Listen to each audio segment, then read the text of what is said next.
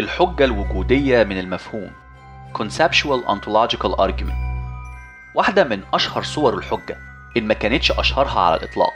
طرحها كل من أنسلم وديكارت الحجة من الممكن صياغتها كالآتي. واحد أنا قادر على تصور كائن لا يوجد أي كائن آخر أعظم منه من الممكن تصوره.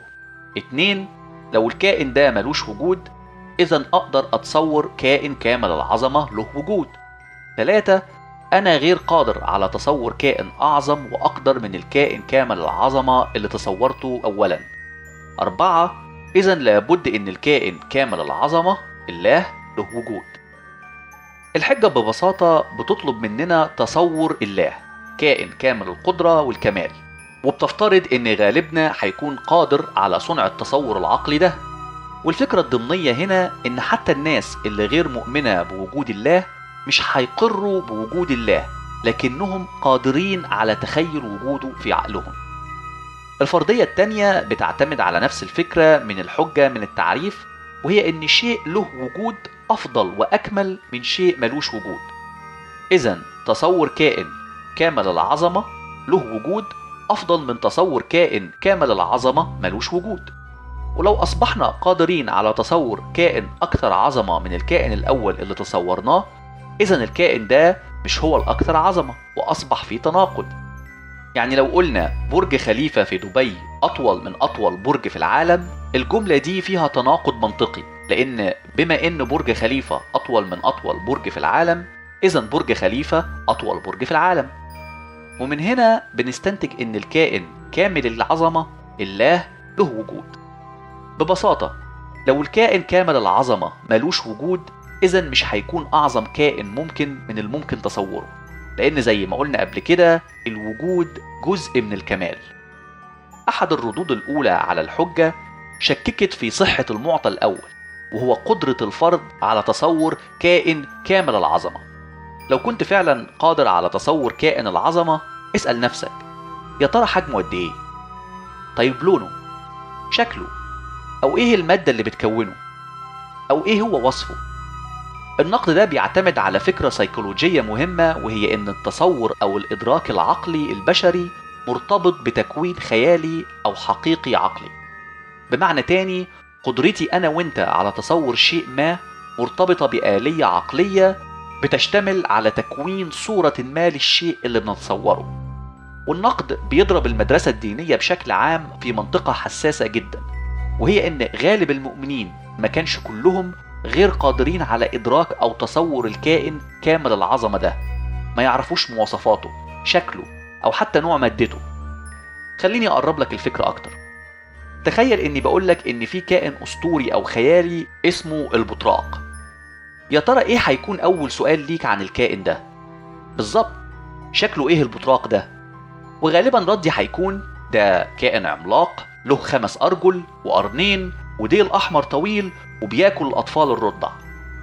ردي على سؤالك إداك وصف يمكن الآلية العقلية عندك من رسم تصور ما لكائن البطراق الخرافي. دلوقتي تخيل بقى إني بقولك إن في كائن خيالي أسطوري اسمه الفرطاق. ولما هتسألني شكله إيه ردي هيكون كائن في كل مكان كامل القدرة الخير والمعرفة. بكل تأكيد أنا اديتك معلومات عن الكائن ده لكن السؤال كان شكله إيه؟ انت بتسأل عن المواصفات اللي تمكن الآلية العقلية عندك من رسم تصور للكائن. أنا اديتك خواص لكنها غير كافية لرسم تصور ما لشكل الكائن ده. وبناء على المعلومات دي انت مشوش وغير قادر على تصور صورة الفرطاق في عقلك. النقد التاني هيركز على فكرة إن الوجود أفضل من العدم. وشفنا قبل كده النقد اللي وجه للفكرة دي الحجة من التعريف. لكن النقد اللي هطرحه دلوقتي مختلف.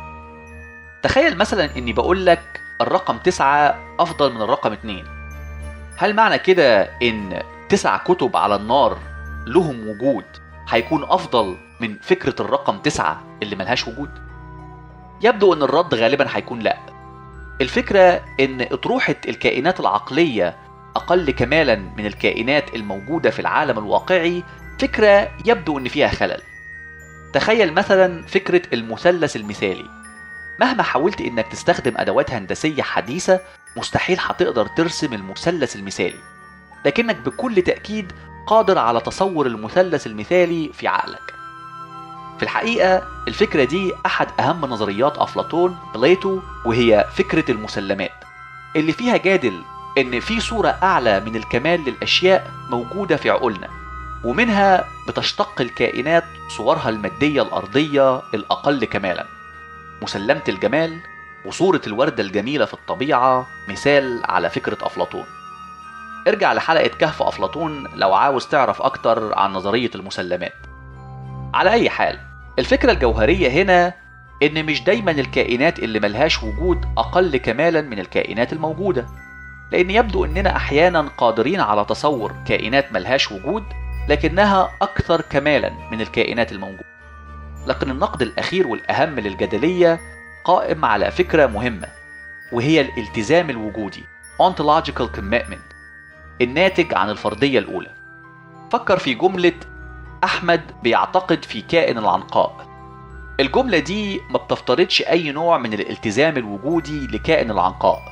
بمعنى إننا من الممكن نعتقد في صحة الجملة بدون الادعاء إن كائن العنقاء له وجود. دلوقتي فكر في جملة أحمد بيفكر في كائن العنقاء. الجملة دي بتفرض علينا التزام وجودي. من غير الممكن إننا نقول إن الجملة دي صحيحة بدون ادعاء إن في نوع من الوجود لكائن العنقاء. الجملة الأولى بتدينا القدرة على الإلغاء gives cancellation لالتزامنا الوجودي بالعنقاء. أما الجملة التانية ما بتديناش القدرة على الإلغاء give no cancellation لالتزامنا الوجودي بالعنقاء. دلوقتي لو قلنا إن سين من الناس بيعتقد في وجود الله الجملة دي بتدي قدرة على إلغاء الالتزام الوجودي. لكن لو استنتجنا بعد كده من الجملة إن الله له وجود ده خطأ منطقي بناء على قواعد منطق النية. Intentional logic. هنناقش قواعد منطق النية في المستقبل في حلقات سلسلة المنطق. لكن هحاول أبسط لك الفكرة حاليا. مثلا لو قلنا واحد. أحمد بيعتقد إن نجم الليل هو كوكب فينوس. اتنين. نجم الصباح هو نفسه نجم الليل. تلاتة. إذا أحمد بيعتقد إن نجم الصباح هو كوكب فينوس.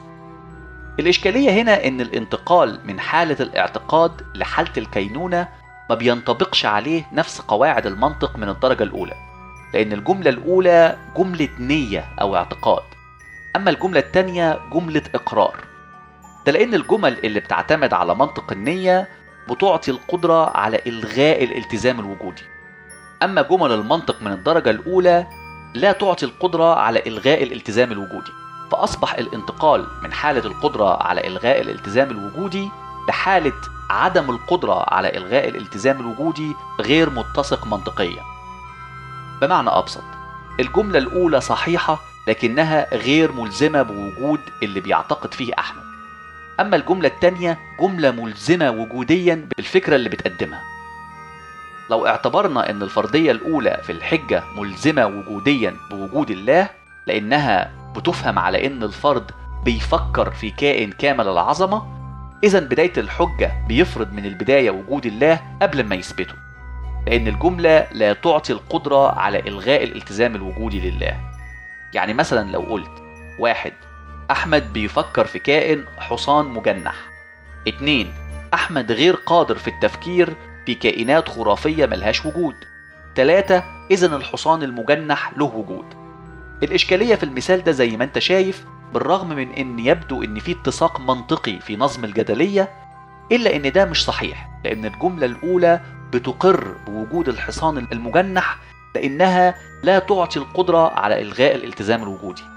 أحمد بيفكر في الكائن إذا لابد أن الكائن له نوع ما من الوجود وبالتالي الجدلية بتفترض مبدئيا أن الحصان المجنح له وجود في أولى فرضياتها قبل ما تثبت وجوده ودي إشكالية كبيرة.